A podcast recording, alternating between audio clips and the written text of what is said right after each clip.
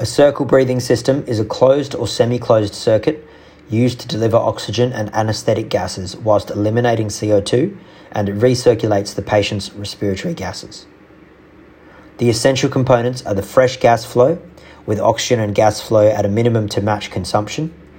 inspiratory and expiratory limbs with one way valves that are corrugated, a Y connector,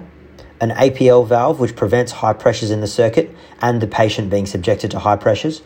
a reservoir bag that stores gas between cycles and provides tactile feedback, and a CO2 absorber in the circuit. Non essential components are a ventilator, flow meters, vaporizer, out of circuit sampling line and a gas analyzer, and an HME filter.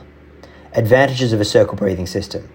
provides constant inspired concentrations, conserves heat and humidity, allows low fresh gas flows with rebreathing of anesthetic gases reducing cost and pollution,